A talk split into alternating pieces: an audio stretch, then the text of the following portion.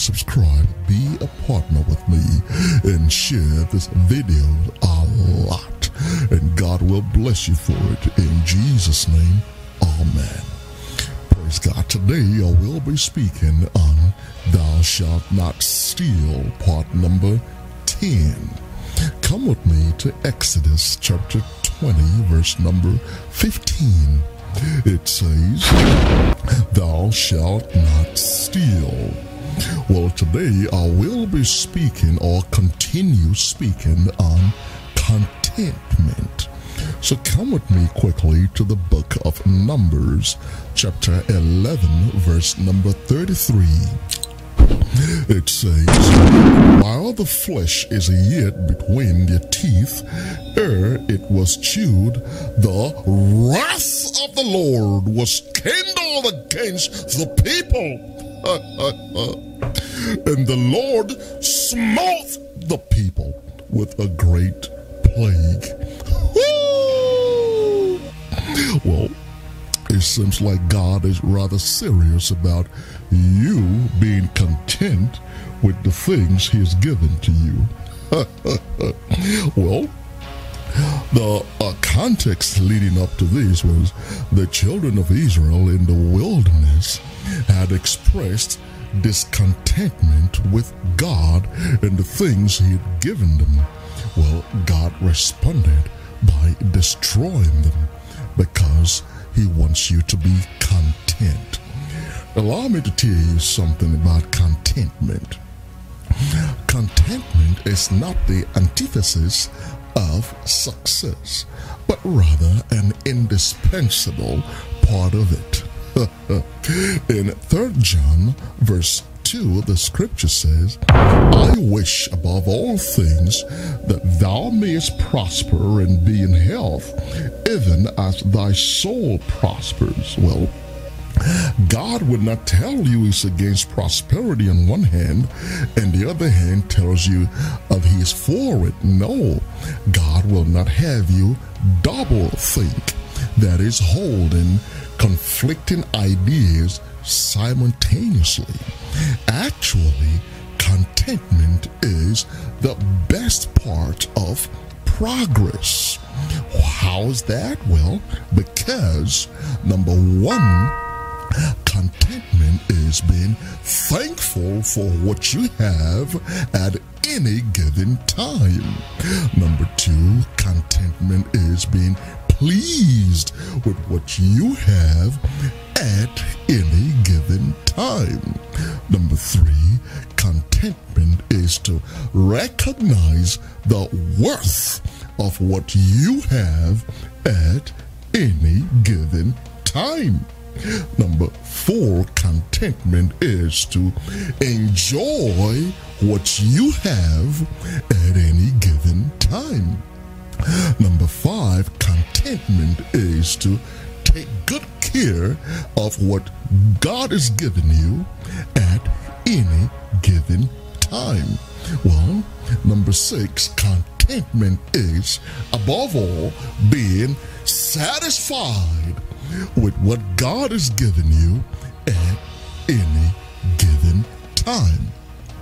Well, in addition to all these wonderful things that contentment does to your life, uh, contentment also prevents you from being inflamed, consumed, or enthralled by materialism, which is all the lust of the flesh, the lust of the eyes, and the pride of life, which is not of the Father. Well, I'm all too aware that there are some very venerated authority that prescribes otherwise contrary to the scripture. Well, you might ask why. Well, that is because these people have a vested interest in your greed in corruption. Their intent is to make you a fanatical or an avid consumer. one that is always waiting and looking for the next new best thing, which tomorrow becomes the old worst past thing. Probably wind up in the garage or in the trash bin somewhere. Well, if these cynical con men can motivate you to greed, well, the truth is that you can motivate yourself towards the righteous act of contentment. That's right. Contentment can be, or rather is, a learned behavior. Allow me to show you that in the scriptures. Turn with me to the book of Philippians, chapter 4, verse number 11 it says, Not that I speak in respect of want, now hear this, for I have learned. Learned what? In whatsoever state I am, therewith to be content. Woo! Glory to God. So we see that contentment of itself is a learned behavior. You can practice it, begin to exercise yourself towards this godly attitude. Well, allow me to give you some helpful tips towards that. Well, number one, firstly, you have to realize that there are no small things in life. Everything in life is great, and I thank God for it. Amen. Secondly, you have to realize that you are not entitled to anything. that might make somebody mad, but hey, listen, nobody owes you anything. Number three, you have to realize that you are where you are today by the grace of God, solely by His grace. Number four, you have to stop taking anything for granted. well, number five, you have to come to the realization that God knows best. and all things work together for good to them that love the Lord. Well, number six, you have to stop complaining and becoming more thankful to God. Amen. Well, number seven, listen carefully to this one. You have to stop allowing advertisers, television, social media, or your friends tell you or dictate to you what you need or don't need. well, number eight, you have to stop being consumed by what is trending. You hear me? number nine, you have to stop being concerned with what someone else have. Stop being so concerned with the Joneses and stop trying to keep up with them. and number 10, hear this. You have to learn to say, I have enough. Allow me to show you that in the scripture. Turn with me to the book of Genesis, chapter 33, verse number 9. and Esau said, I have enough, my brother. Keep that thou hast to thyself. Woo!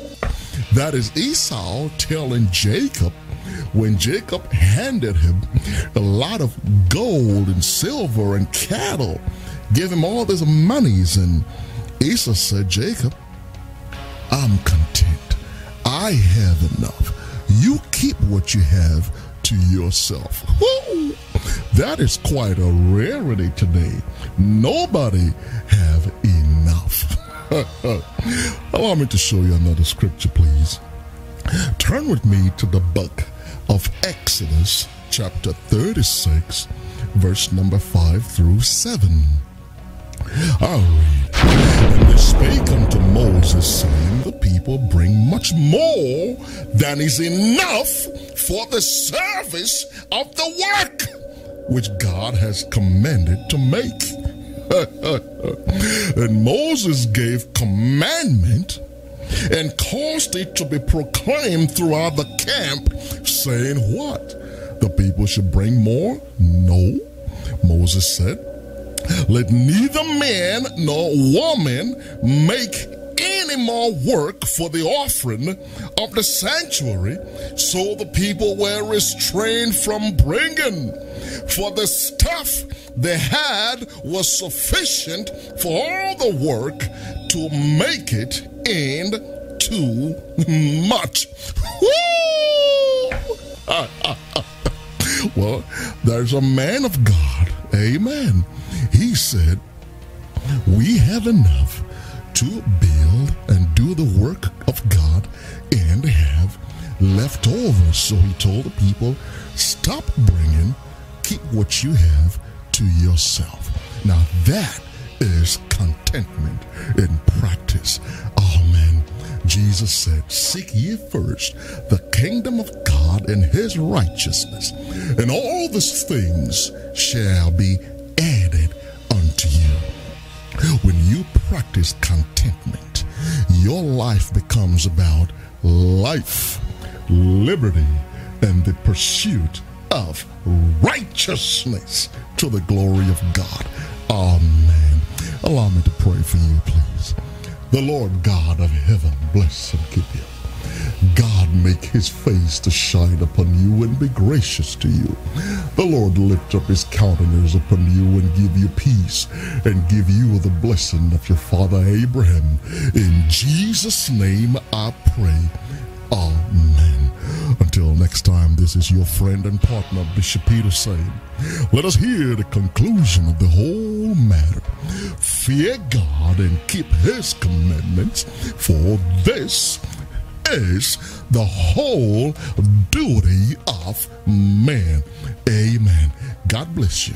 Please subscribe and share this video a lot. Amen.